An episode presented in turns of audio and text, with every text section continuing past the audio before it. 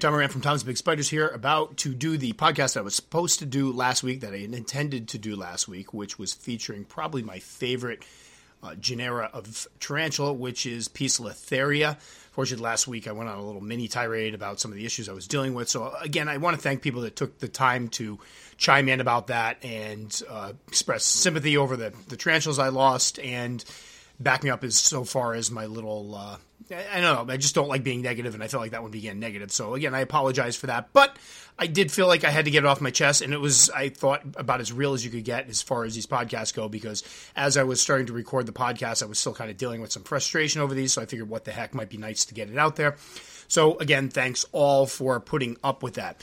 Now, for this one, we are going to talk about Poecilotheria. I've been dying to do this one, and a little while back, I did a Poecilotheria genus review on YouTube, which was fairly well received, and it was kind of my love letter to this uh, genus of tarantulas. I absolutely love pokies, and anybody that's watched the videos or followed my website knows this. If I had to narrow it down to one genera or of tarantula, one genus of tarantulas I was I would keep, it would definitely be pokies, and I kind of almost consider them to be in a league of their own. It's like there's tarantulas and then there's pokies.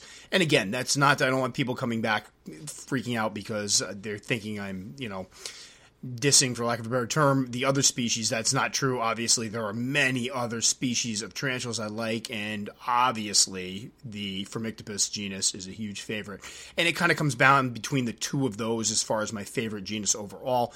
But there's just something about pokies for me, and it all started uh, several years ago. I picked up my first, which was a sexed three and a half inch or so female P. vittata that I was immediately enamored with, while at the same time, and this is going to be a huge part of this whole podcast, while at the same time, I don't want to use the term frightened of her because I wouldn't go so far, but very, very wary. And that's because over the last couple years before I'd picked her up, I had heard a lot of talk about this genus and their speed and particularly their venom potency to the point where I felt like they were quite scary. You kind of heard them mentioned in the same types of discussions as OBTs and some other, you know, fast and feisty old world species, but these guys were always considered to be even a league of their own because of their even faster speed than an OBT and their even more potent venom, which is a scary combination. So when I picked this one up, I had done plenty of research and I did feel confident that I was ready for her. I had, you know, again, I had had some experience with tarantulas at this point, and I considered getting a sling, but I saw this female and I just had to have her. And when we got her, we originally set her up in one of the Exo Terra Nano Talls, the 8x8 by 12 ones, and she fit in there really well. And just absolutely looked stunning. Now, I have many species of tarantulas I enjoy and appreciate aesthetically, but there is just something about the lithe, you know, slender build of these guys. They just, and I've said it a million times, they look just regal to me, and they, they look different than normal tarantulas. And a fun fact, if you can call it that, is when while I was still trying to get over my fear of tarantulas, I used to look up a lot of photos of them, and Poecilotheria until very late on in the game for me were ones that I would pull up and they would terrify me. There, there, was just something about this looked like a spider that could be incredibly fast and possibly mean and dangerous. So when that box arrived, I remember putting her on my dinner table, and anybody that's seen my videos knows I love the dinner table rehouses and we got her on, got her out of the packaging and she was in that deli cup and basically I was like this thing's going to bolt. And I was trying to explain to Billy that these guys are really fast but don't panic if they bolt. So we got her into the cage pretty much without incident incident because I basically just opened the top of the deli cup set her inside the cage and let her come out on her own. I wasn't even messing with it because it was still I was weary of them. I'd heard a lot of negative things and they've been kind of for lack of a better term demonized. I'd been spent a lot of time on arachnoboards and anytime somebody mentioned that they were getting a poke they poke they got the third degree from the bigwigs on arachnoboards about whether or not they were ready, and they could get pretty nasty. And they basically painted this thing to be an animal that can do a fair amount of damage. So we got her in the cage, and I will say I fell in love immediately. There are a, a few spiders in my collection that I just remember getting, and still still kind of have that feeling for when I look at them. Like these guys are just amazing, and that was one of the first that I was just stunned. I used to go into the tarantula room, which at that time I believe was the Transformer and, and movie room because I had a bunch of shelves with Transformer figures on it, and then my movie collection, and it was just kind of a smaller shelf with some of the tarantulas, and I would go in there and just stare at her. And Billy was this was one of the first species I think we connected on with where she started to really understand. And granted, she's always been incredibly supportive of the hobby and interested, but I think that was that Poecilotheria vittata was the first one that she would actively go in and check on and be like, hey, the vittata's out tonight, or hey, the vittata's on the side of the glass. And as it got bigger and bigger and bigger, we were just totally amazed by these large, giant tree spiders. They're just fantastic. And I love black and white and gray. I, have done artwork, and that's one of my favorite things to work in is black and white. So the colors were great. Her build was amazing, and she was incredibly, incredibly docile, which threw me because this was a species I had heard so many negative things about. So, moving ahead in this podcast, one of the things I'd like to talk about is the general care, dispel some of the myths around them, and there are a, a few persistent ones, and talk about just what it's like. How do you know you're ready for one of these guys? What what point should you be looking at getting a Poecilotheria species? Because I think a lot of people, it's usually the Metallica that gets them. A lot of people see the P Metallica, and I talked about before that that was the first blue spider I looked at. I thought it was a photoshopped image. I didn't think the thing really existed, and then to find out it existed, my mind was blown. So I think that's the one that attracts people. But I think a lot of us get into the hobby and I hesitate to say this, but we get into the hobby wanting the P. metallica, and then we start seeing the other species of Poecilotheria, and we start kind of falling for them and think those are better looking. I know a lot of people disagree with this, but I, I also have talked to quite a few people that agree that they're all gorgeous, so it really doesn't matter. So, moving ahead, one thing to think about if you're getting these guys is they are quick growers. This is, and, and it's funny because if you took away, in, in my opinion, you take away the potency of the venom a lot of these guys, even temperament wise, I'll throw that out there, would be wonderful beginner tarantulas because A, they grow quickly. B, they eat incredibly well. These are some of the best eating spiders I have, and one and, and I would say some of the best eating arboreals that I keep. And C, they're hardy as all get out. So, one thing to mention is that the growth rate is something to pay attention to because with a species like this, despite the fact that they may not be as bad as they sound, if ever there is a potential to get bitten, it's going to be during a rehousing. So, the idea is to limit the rehousings on species that could cause you trouble. There's nothing wrong with that. So, to start off, a lot of times I talk about using smaller containers for slings. I found that with my pokies, with the majority of them, I think the only one I started in something smaller was my P. metallica, and that's because she came in it. But the majority of the pokies, I start off in the 32 ounce deli cup. So those are the tall ones. So something 32 ounce size. And I'm going to repeat this throughout this podcast. And again, I know I say this all the time, but people that watch my videos know I like to have a lot of room up top to work, especially with these faster species. And I think the 32 ounce deli cups are nice because they have that big, wide open mouth with no ridges for them to get caught up on.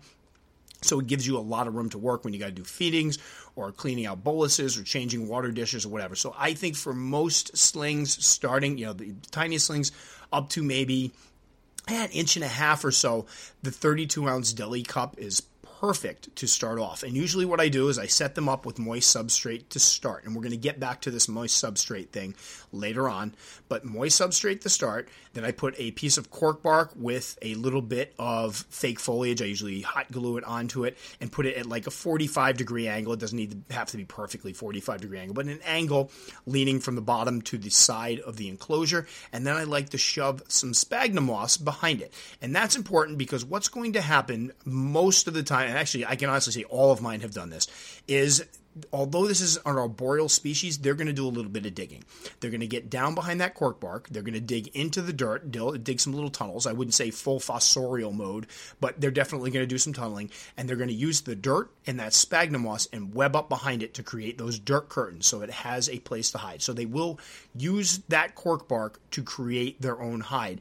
And that's where they are going to stay most of the time. We put the cork bark in because, in theory, they're arboreal, and we want to have that place where they can get up off the ground. And sometimes when they get a little bit larger, you'll find them sitting on the cork bark, but more often than not, they're going to take up residence behind it. So that's something to be aware of when you get these guys. I get a lot of emails. Hey, Tom, just got piece of Poecilotheria regalis, and I set it up and she's digging. And is this normal? Is it okay? Yeah, totally normal. All of mine have done that. I have some Tigrina Wesellis in my room now that I'm about to rehouse. They're about three inches or so, and they're still not out very often. When they when they grab something to eat, you'll sometimes catch them out eating in the open, but normally they're hiding in their little dirt curtain tunnels. So that is totally normal. I, also, I do include water dishes with them when they're tiny. The little bottle caps work well from water bottles, like the little spring water bottles you get. Those work great. No, they will probably drop boluses and stuff in them, but keep them. Try to keep them in an area. And when you set up your enclosure, it's important to give yourself some room to work. So you want to make sure that you have enough room for the water dish to fill it, to pluck it out and clean it, or if you know you've got a never-ending supply of those little water bottle caps, just pluck it out and throw it away. But I do keep at this age or that this size when they're sling mode. So we're talking, you know three quarter inches to maybe two inches or so. I do keep part of the substrate moist. I have a feeling most of them, once they put on a little bit of size, it really doesn't matter. And again, we're going to talk about moisture going through, but um, I do keep them moist as a rule of thumb. And what I will do is I will keep that water dish full. And as slings, I usually feed them twice a week. And when I feed them, I will take a spray bottle and just carefully spray down one of the sides and some of the foliage to give them another place to drink. This isn't to add humidity, and I want to make that very, very clear. That would only add humidity for maybe an hour until it evaporated. But I have seen some of them go around after eating and drink off of the sides of the enclosure or even drink off some of the fake plastic plants. So it's to give them an alternative of where to drink. And you got to figure in the wild, if they're up in a tree, they can drink the dew off leaves and things of that nature. So that makes a lot of sense. And that's about it. They're very very good eaters. And most of mine, I, I, have a couple species that weren't like this, one being the P. metallica, but most of mine would accept larger prey early on. So, for example, I would start off something that was, you know, a quarter inch or so, or slightly less than, uh, three quarters of an inch, sorry, or slightly less with a small cricket, but you'll see once they molt and get about an inch, sometimes you can throw a medium in there and they'll wrestle it down. They're really good. Again, the P. metallica was the one I had that was a little more sheepish when it came to hunting and to this prey size. It was also the only one I had that would stop eating for a bit, and you'd think it was in pre-molt. And it's done this a few times over the years. And then when you go to offer it something a couple months later, it would eat again. So something to think about. And I know some people have ones that are voracious eaters Mine, and I've talked to a couple other people that had the same thing with the P. metallicas, had that issue where they would not always eat. And that's odd for this genus because they are normally fantastic eaters. They grow very, very quickly and put on a great deal of size with each molt, which is going to bring me to my next point, which is juveniles, you want to kind of, when you get them into a juvenile enclosure, and usually what I do with mine, I put them in three different enclosures. If you do a juvenile enclosure, you want to give them something pretty large because they're going to outgrow it very quickly in that middle stage. Usually these guys can go to two to four or five inches within a you know six months or so, sometimes even less, depending on how they're kept, depending on the species. My regalis put on some serious size. Those guys I got as like one one and a half inch juvenile sling slash slings, and they were easily five inches with a, in about a year. So they put on a lot of size. Some of the other ones grew a little more slowly. My Poecilotheria smithies grew a bit more slowly. My hanumavilasumicas grew fairly slow. My vittatas grew rather quickly. So it all depends. And again, it depends on temperatures. So when looking for something juvenile size, I like something that offers about two gallons of room or so because you're going to drop them in there, put them in there probably if you're going to do the juvenile enclosure, and we'll discuss that in a second. But you're going to drop them into something after they hit about two inches or three inches or so. So a lot of times they make these open rectangular containers that are about you know seven by seven, eight by eight, and maybe nine or ten inches tall. Something like that works very very well for juveniles. Or you can use the one gallon mainstay containers you get for Walmart. However, I advise against using those, and here is why. I've used them once, twice, I think, with Pokies, and those ridges, because the mouth of the container is actually round and the container itself is more square in shape, it leaves four little corners that the spider can kind of climb up to the top and squish itself into it. It makes it very difficult to get it out. And anybody that's seen my rehousing videos have sometimes seen me wrestle with that with other spiders. I wouldn't want to do it again with a pokey. One of them came out no problem, came right into the catch cup. I got her in her new enclosure. One of them, it became a bit of a game where we were basically hit her with the paintbrush or touch her with the paintbrush. She would scuttle to another corner and keep going around the corners. I couldn't get her to come out of the mouth of the container. So that's one I wouldn't necessarily use.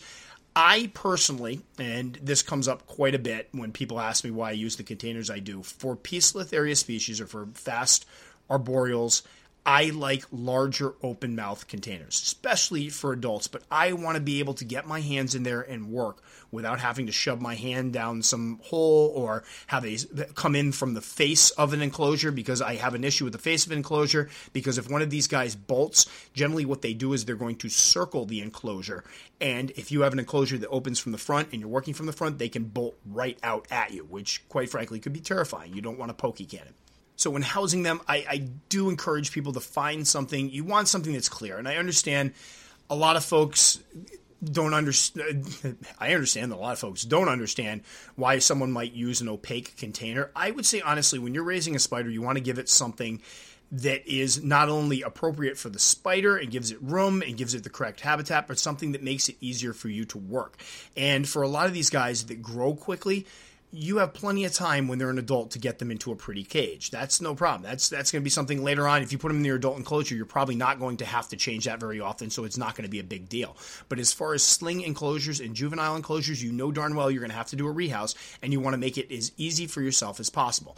So my theory is at those stages, it makes more sense. It's more prudent to pick an enclosure that may not be the prettiest, but one that you can correctly ventilate, that you can set up the environment for them the way they need it, and that possibly most importantly, you can work safely and without fear of trapping the spider in a corner and having it revert to defensive behavior. And I think that's a big one with these guys, and an easy way to make sure that if you get pokies, you have a good experience and don't become a statistic or one of those horror stories that people tell to make this genus of spiders pretty much the boogeymen of tarantulas. So, as far as juveniles, we're talking about if you do the juvenile stage, uh, enclosure. You're talking about something about two gallons. I encourage people to find one with an open mouth. I, at the juvenile stage, will moisten a corner of the substrate every once in a while, but I let it dry out completely in between. I have found, and when I first got into these, I've heard some for some people that kept them that argued that they absolutely need to be kept moist. You will have issues if you don't keep them moist. That has not been my experience at all, and I'm happy to say that I've spoken to many other keepers that keep Peace Poecilotheria and some that have bred them that don't have the issue with them being moisture dependent. If you give them a water dish, you give them a place to get water, if you want, you can spray down the side every once in a while to give them a chance to drink there. They do perfectly fine, especially once they put on some size. Again, slings, I would keep a little bit moist. Juveniles, I will occasionally, especially in the winter when it gets a little dry, I'll moisten down a corner, but they don't seem to care. As long as they have a water dish, I have seen them drink off of water dishes in the sides of the enclosures, but they do perfectly fine. They molt fine, they eat fine. I mean, when you're when you're talking about how to read whether or not a spider is comfortable, if it's sitting out in the open, in the case of Poecilotheria, a lot of them will sit out in the open. If it's eating well and if it's molting well, it's probably fairly healthy. Again, it's they're hard to tell. They're not expressive. It's something we got to kind of guess at, but that's generally what I found. And so I've had no trouble with mine that way. When they're adults, I keep them dry every once in a while in the wintertime, I will use make it rain in a corner to give them, you know, a little bit of moisture because it can get a little dry in that room. But that's about it. They do completely fine. So don't worry about the moisture level at juveniles, but you will need your cork bark. You will need your sphagnum. You will need a nice water dish. I like to use those little um, souffle cups. Those work great, especially for juveniles. They can get a drink. It holds a decent amount of water in it. And at that size, they're going to be eating, if you're talking juvenile stage, we're talking two and a half inches or, or more, they will probably eat easily a large cricket a, at a time. So I what I usually do is I open I feed my juveniles once a week. I feed my slings twice a week. I feed my juveniles once a week, and I'll drop in a large cricket, and they usually have no problem with it. And they will eat large crickets from that point forward. The adults will, when I drop in large crickets, I usually drop in at least two or three, depending on the tarantula, and they have no problem grabbing them all up. It's kind of fun to watch them go nuts and then web them all up and do their little happy dance. But for juveniles, one large cricket will work. You can feed them more if you want. And if your temperatures are higher, you'll get a faster growth rate and they'll probably eat more. Something to think about. Now, the reason I keep talking about if you do juvenile enclosures is because this is a species where I think you can safely and not do any harm to the tarantula move them from a sling enclosure to their permanent adult enclosures without issue. They are excellent hunters. I have some arboreals, like some of my Avicularius species. If I were to take one out and drop it in a huge enclosure at three inches, it's going to web up in a corner. It's going to be scared. It's going to spend a lot of time up there, and a lot of them won't hunt very well. They won't come down and find the prey that you drop into the enclosure. With Poecilotheria, that's not going to be an issue. So, what I do tell some people to do is generally they will outgrow that 32 ounce deli cup in a molt. So, one minute they'll be eh, a little bit, maybe a little big for it, you know, the two and a half inches or so, maybe. Next molt, they're pushing three, three and a half, and suddenly you got a spider that's way too big. That's a good opportunity and a good time for you to move it, if you're so inclined, to its adult enclosure. And when you're looking at adult enclosure, adult enclosure, you got to look at the species of Poecilotheria. Most of them will do well in a five to 10 gallon tank. And we talk about the rufilineata and ornatas get a little bit bigger, and those you might need to go 10, and some people have even gone 15. 10 gallons should suffice with those as well. But for the other ones, you know, a smaller Poecilotheria species in a five gallon tank would do fine. Again, personally, I've been using the, I was using the Sterilite hanging file boxes or Sterilite containers for them, and they were they ran about four, five, six gallons or so. I forget what the actual measurements are. A little smaller for the bigger ones, but seem to be a good size for the smaller pokies to get about seven inches or so. But if you don't want to use those, another thing I've been using is the Exo, uh, not the Exo Terra, the Critter Keeper extra larges. I get them from Pet Mountain, and you can usually, if you buy them in bulk, you can get a really good deal on them, much cheaper than they are on Amazon or the pet stores. And they are crystal clear, with the exception of the tops. They are quite large, and you can take those tops right off, and it gives you plenty of space to work, much like you know all the all the perks of having a sterilite container, but they're also clear. So that's something you could use if you use a stand up arboreal, like one of the fancy acrylic enclosures. Personally, I like ones that allow you to work from the top.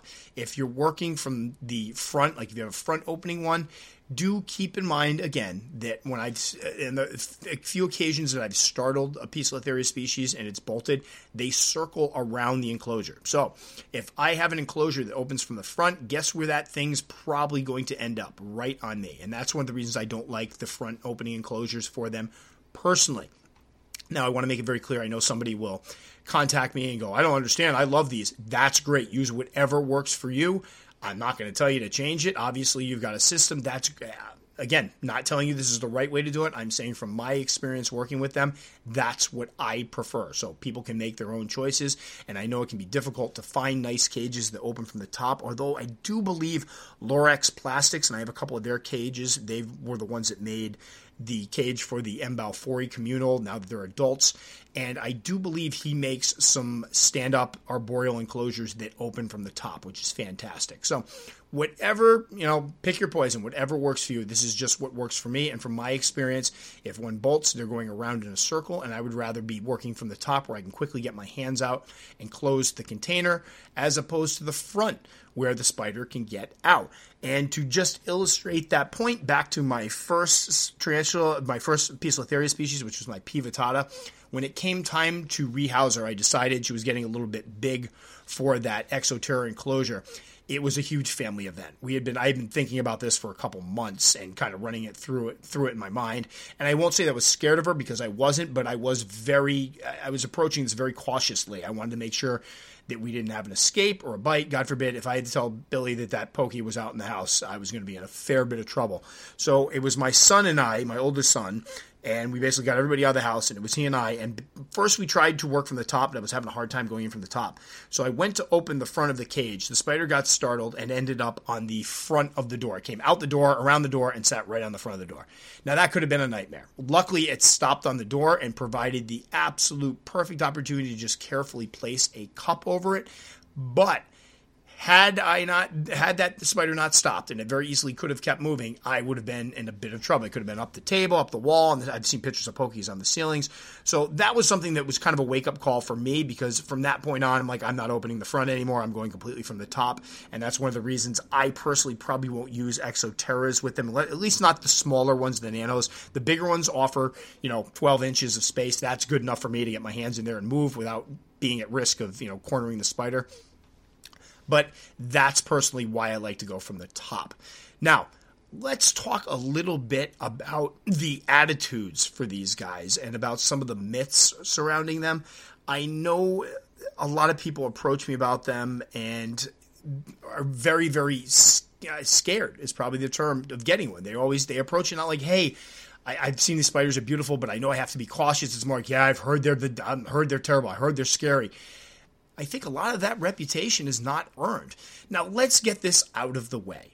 Can a Poecilotheria species, can a pokey bite you? Absolutely. Can there be pokies with bad attitudes? Heck yes. There can be rosies with bad attitudes. There can be B. albopilosums. I actually heard my first case of somebody that got a, a threat pose from a Euathlus species red. They're the most docile things I've ever seen. So any spider has the potential and has the propensity to be defensive. Any spider potentially poses a risk of a bite. That needs to be out of the way right now. However, when you look at the genus as a whole, are they species that tend to want to stand their ground and fight? And my answer to that would be no, they're not. And I've kept, I believe I have, I'll have to double check. I know I'm going to say the wrong number, but I believe I've kept 11 of the species now. And I've yet to knock on wood. I won't knock because my dogs go nuts thinking somebody's knocking on the door, but knock on wood, I've yet to even have a threat posture from one. Um, the closest I got was my P Metallic. I was trying to get a picture of her, and she kind of slapped at my phone because I got a little too close. But it wasn't even, even looking at the video, it wasn't even a threat posture. I just freaked her out. And she kind of ran toward the phone. It was a stupid move on my part. But that was about it.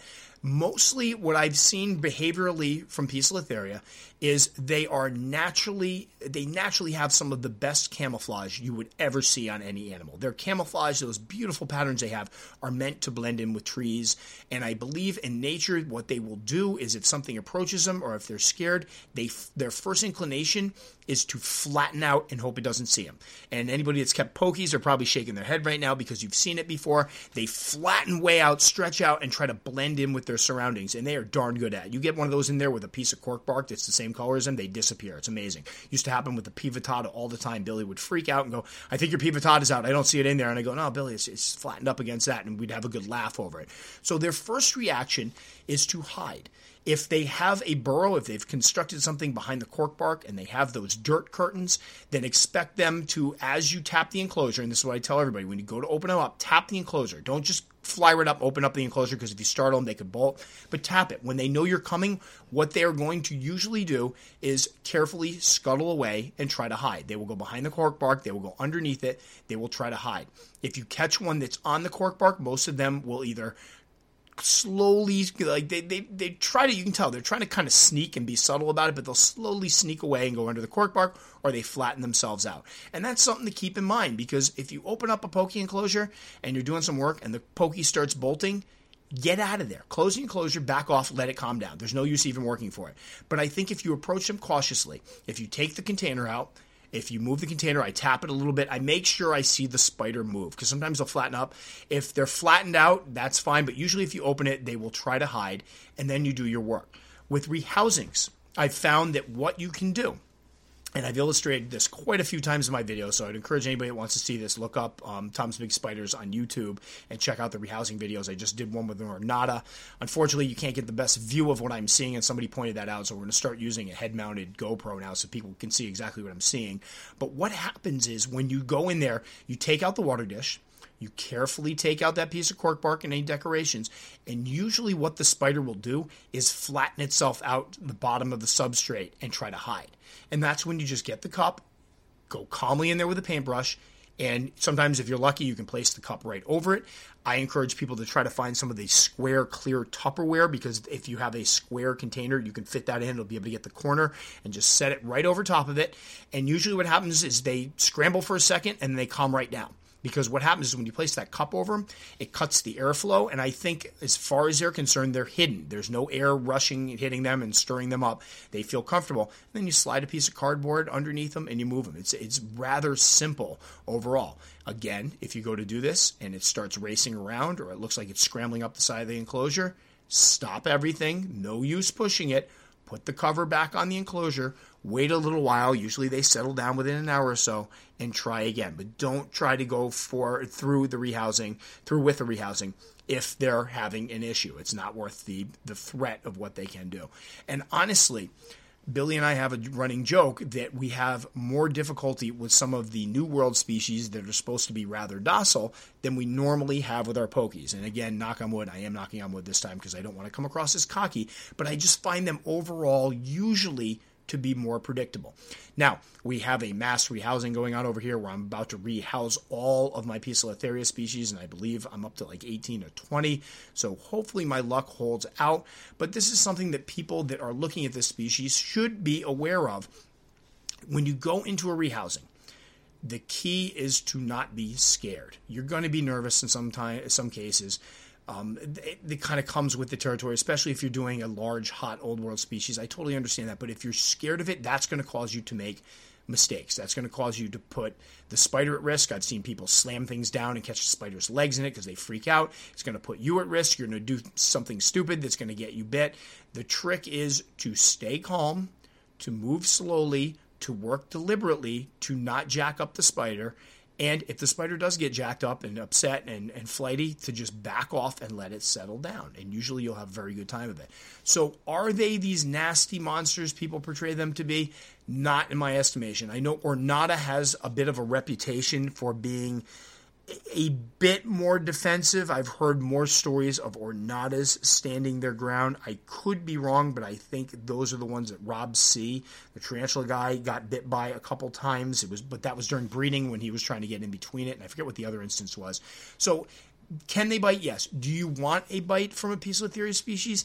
Heck no. If one more person comes up to me and says, man, I'd love to be just bitten by one of these guys because I'm, I'm really good with pain, I'm telling you, I want to smack them because it's the stupidest thing I've ever heard in my life. I, am good with pain. I, I, I, did martial arts for years and boxing and things of that nature and, and contact sports, and I, I don't mind it. I grew up working on a farm. You were getting hurt and, eh, all the time. I broken bones whatever. And I'm not saying I'd be a tough guy. It's just it's, it's the way we were raised. It was like something got hurt, you'd go over and put ice on it. And I think I had a broken arm for 24 hours once before my parents brought me to the doctors because I really wasn't making that big of a deal out of it.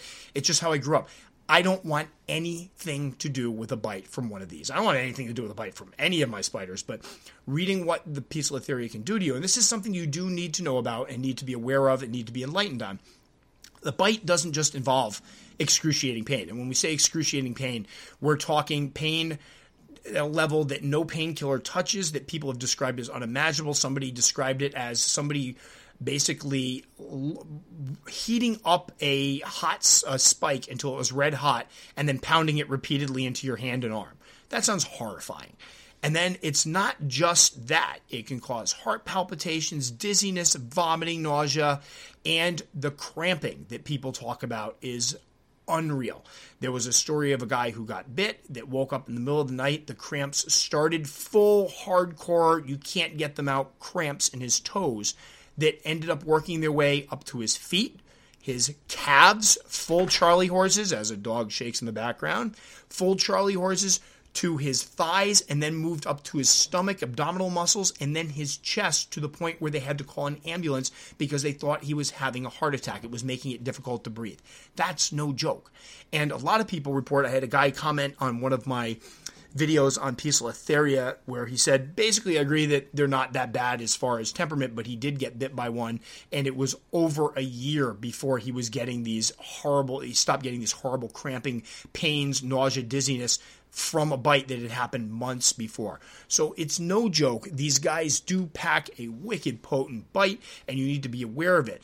But take that bite out of it, and you've got a spider that's generally speaking, or spiders generally speaking, that are, are pretty laid back and, and not really prone to doing the bolting or the defensive stuff.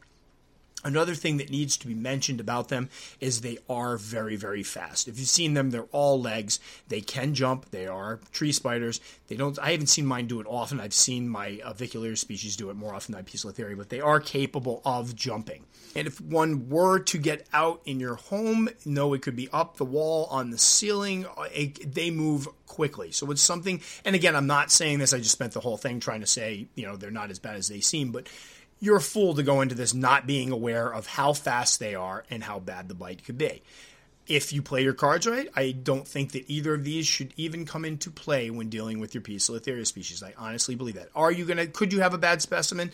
Yes. And if you have a specimen that seems to be a little more defensive, you should know that early on. So I encourage people to start with slings so you can watch their temperament as they go. And you never know; it could lose that temperament as it molts. Because I've had a lot of spiders that start off nice, they molt, they become skittish or defensive, or vice versa. So that's something to think about. So if you play your cards right, you shouldn't have to worry about that, but you do need to be aware aware of the fact that they do have very potent venom. and they are fast. I just don't find them to be particularly defensive.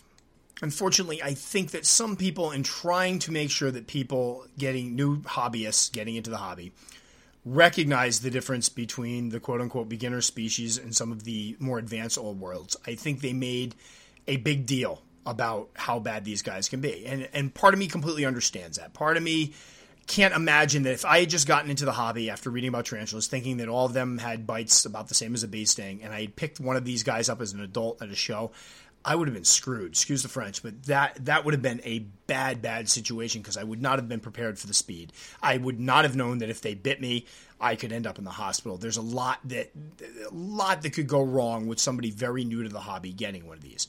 However, I think that some people new to the hobby that have some experience under their belt, that have their basic husbandry down, could probably do pretty well with one of these, especially if they started as a sling grew it up to about three and a half inches or so, and got it into an adult enclosure. You would minimize the amount of times you actually have to have that hands on, quote unquote, hands on time with it during the rehousing, and then you get it into its adult rehousing. And I really don't think most people would have an issue. And I've spoken to, and this.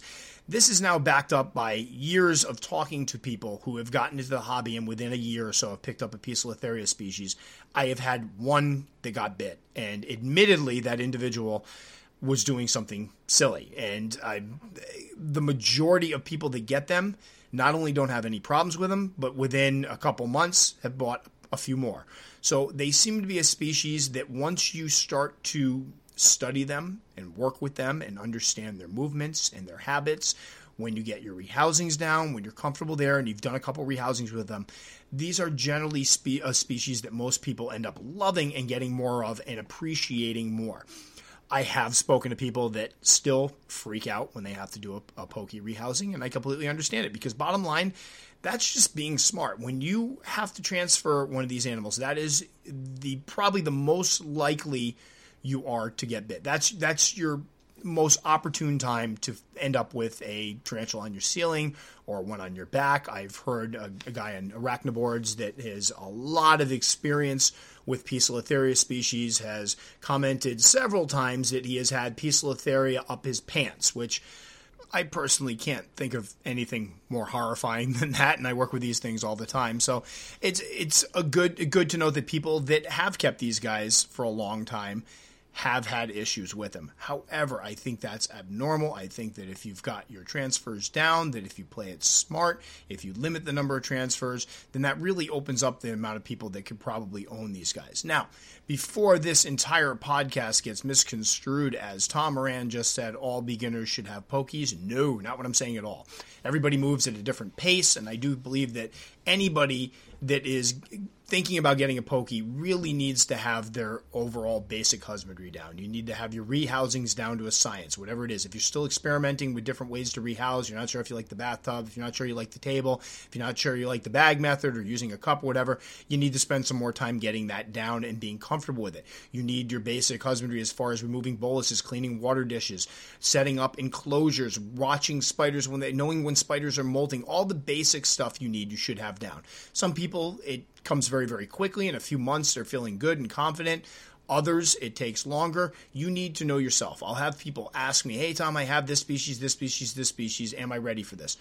I usually tell these people, think about rehousing the spider. What does it make you feel like? Are you are you terrified thinking about it? Is it something that would scare you? I've had people tell me right off the bat, "Hey, I'm thinking about getting pokey, but honestly, they terrify me. Don't get one then." You can't be terrified of. Again, there's a difference between being nervous because you're doing something that could potentially result in an escape spider. Every time you do rehousing, the potential is there for an escape spider or for some type of mishap. So you need to be wary of that, and that's going to cause some anxiety. That's totally normal. But if you go into it scared, that's the worst possible thing you could do and the worst possible feeling you could have working with one of these animals, especially a species like Poecilotheria. So I usually tell people to think about it a little bit and think about taking a seven inch piece of Poecilotheria and rehousing it. I got a funny feeling some people are going to stop right here. I hope some people actually try it. Think about it. Seven inch pokey. You're going to rehouse it from one enclosure to another. What, how does that make you feel? If you're getting a little jacked up and thinking, all right, I could do this and that, I use my cup technique, I've seen Tom do it, then maybe you're in good shape. If you're thinking about going, oh my God, that sounds horrifying, then you probably want to back off. So I'm not telling beginners to get these. I really do strongly believe that you need to get your experience in and get I, we talk about watching videos, and I'll have people all the time go, oh, "I've watched a bunch of videos. I'm ready for it." I I again believe with the, agree with the folks that say that watching a videos is great and that you can get tips from it. And I've had people, and I love it. They'll compliment me or say that, hey, I watched some of your videos. It really helped me know what to look for as far as rehousings, and that's great. That's exactly why I do them to kind of empower people so they know what to look for. But a lot of us will admit that it's a totally different ballgame when you're the actually the one doing it. I can remember watching a lot of pokey rehousing videos, and then when I went to rehouse my Vittata for the first time, those meant nothing. It was me, the spider, my son, and trying to figure out how to not end up with this on the ceiling and not be in trouble with my wife. So keep in mind that yes, videos can help, reading about them can help, but working with other easier spiders can also help you get those basic skills down so you know what you're doing so you don't panic. Because panic is what leads to the issues where you have a spider on your ceiling or on your back or up your pants or shirt. I guess it was, if I remember correctly, it was either up his pants. I think one was up his pants and one was up his shirt. I don't know how the heck that happens. It seems to me something went wrong there. I wouldn't be bragging about, it, but who knows? So, again, amazing, amazing creatures. I honestly, for people that do get into old worlds, I think you absolutely need to find your pokey, find that species you want. I originally, Vittata is one of my favorites. My Regalis just molted recently, and she is stunning. I posted a, a kind of a crappy picture up on Instagram, but it shows some of those purple highlights and the whites and just a beautiful spider. My Ornata is flipping beautiful. And then Rufolatas. How I did not know that there was a green pokey, I will never understand. That was a huge shock to me. I think part of it was when I first got into the hobby, those were the ones that were mentioned as being A, huge, and B, a little more likely to stand their ground. So I was like, nope, not doing that. So by the time I finally got Rufolatas, I just hadn't uh, paid a lot of attention to them. I had had a lot of people tell me how gorgeous they were, and a lot of people tell me that was their favorite species. Like, no way, no way, how could that be?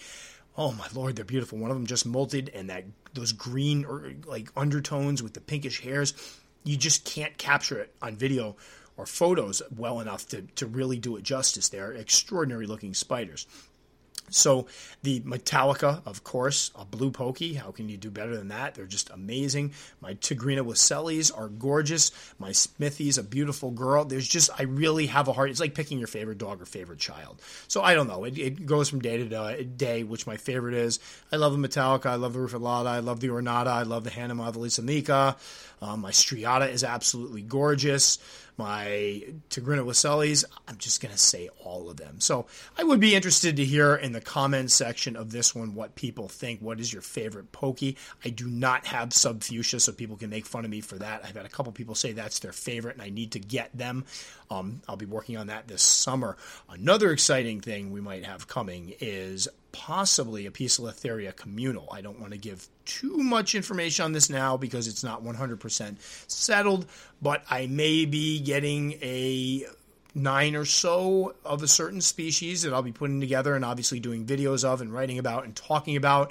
And I'm really excited about this because I looked into Poecilotheria communals, and I originally heard some mixed messages, but then I talked to some people that bred them and some people that I really respect in the hobby that have been doing this for years and have kept them together and said it was amazing to see them interact. So we might be giving it a try. I'm not going to give anything away, but stay tuned either for the videos or I'll mention on podcast when it's official. I'm sure there'll be like a, a housing video of it and a setup video, and then I will talk about it here as well. So I think that about covers it for Peace Poecilotheria species. Hopefully, I've helped convince some people that they aren't quite as bad. Again, you need to be careful with them. You need to be aware. You need to be educated. You need to have your basic husbandry down. But once that's down, they are amazing animals to keep. There's a reason why so many people gush about pokies every time they talk about their favorite spiders. And as far as hardy spiders, it's about as hardy as they get. You can keep them dry as adult with water dishes. They're eating machines. I don't have very many molt problems. And they are usually out and about where you can see them. Even my Metallica, I lucked out there because supposedly these guys are very photosensitive. And mine is always out and about. So anytime I go into the room, I can take my flashlight or open up the container, and they're usually right on top. Um, so that about does it for this one. Spreading my love for Poecilotheria species. I know somebody posted on a board they can't stand the way I say Poecilotheria, and we can argue over the Latin names. I was informed that that's how you say it. I know people say Poecilotheria, and obviously we call them Pokies. I do believe that's because of how it's mispronounced. But you know? Let me have this one. I get so much, um, it's such a hard time for mispronouncing these guys quite a bit that I'm keeping it Poecilotheria. That's what I'm calling them. So again, thanks so much for listening. I always appreciate anybody that takes the time to listen to these. I'm still kind of floored that people enjoy them. It just seems like I, I, get sick of hearing myself talk. Like right now, I got a headache just listening to myself talk for the last 45 minutes. But I do appreciate it. And again, I had my first person find my YouTube channel from my podcast, which is great because most of the people are finding my podcast from my YouTube channel. So that was awesome. Um, again, feel free to check out my website, Tom's Big Spiders, or my YouTube channel. Tom Moran or Tom's Big Spiders. If you put Tom's Big Spiders or Tom Moran, I should come up. And I have many husbandry videos and videos featuring my guys. And I'm on Instagram as well. Um, know that those of you that are sending me messages on Instagram, I'm just going to call myself out. I'm still terrible at figuring out when I have messages and where they are. And the other day I responded to something completely wrong because it said something about a story. I don't know. I was, it was all confusing. Somebody needs to explain the story thing to me because I get things saying that I was in a story or my name was mentioned in a story. And I honestly don't know what that means. I should probably just ask my students. So, anyway, thanks so much for listening. Until next time, good day. It is actually daytime here, not morning. I'm doing it on a Friday afternoon, and uh, we'll catch you next time.